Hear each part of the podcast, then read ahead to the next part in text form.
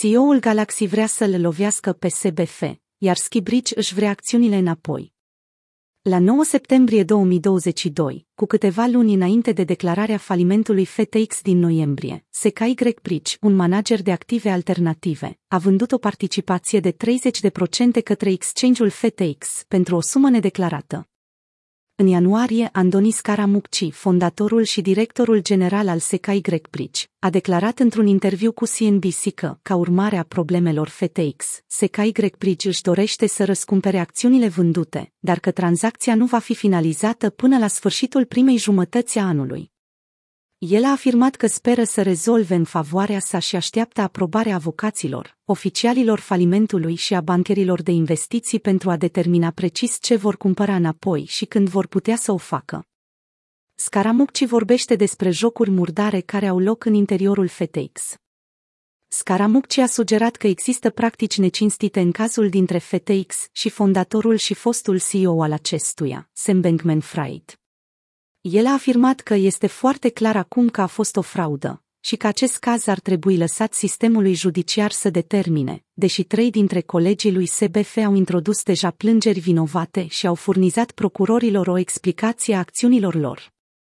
Declarația actuală a CEO-ului SKY Bridge pare să contrasteze puternic cu declarația sa dintr-un interviu din noiembrie 2022 pentru CNBC.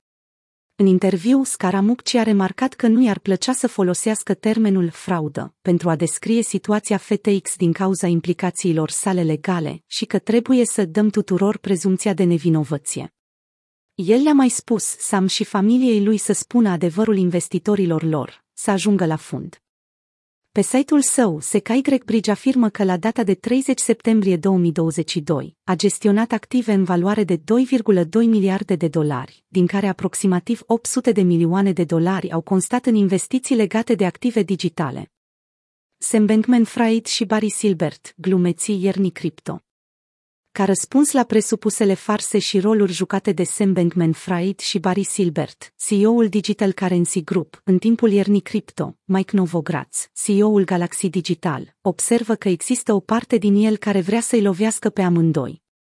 Prăbușirea FTX l-au costat în cele din urmă pe Galaxy aproximativ 77 de milioane de dolari, a spus Novogratz într-un interviu pentru Bloomberg publicat pe 13 ianuarie. El a spus că ar fi fost mai rău dacă nu ar fi fost avertizat de un prieten miliardar care știa despre SBF și a menționat că compania Sora FTX, Alameda, pierde bani. El a adăugat că Galaxy Digital ar putea rezista în aceleași circumstanțe încă 18 luni, dar orice altceva ar putea fi dăunător pentru angajații companiei.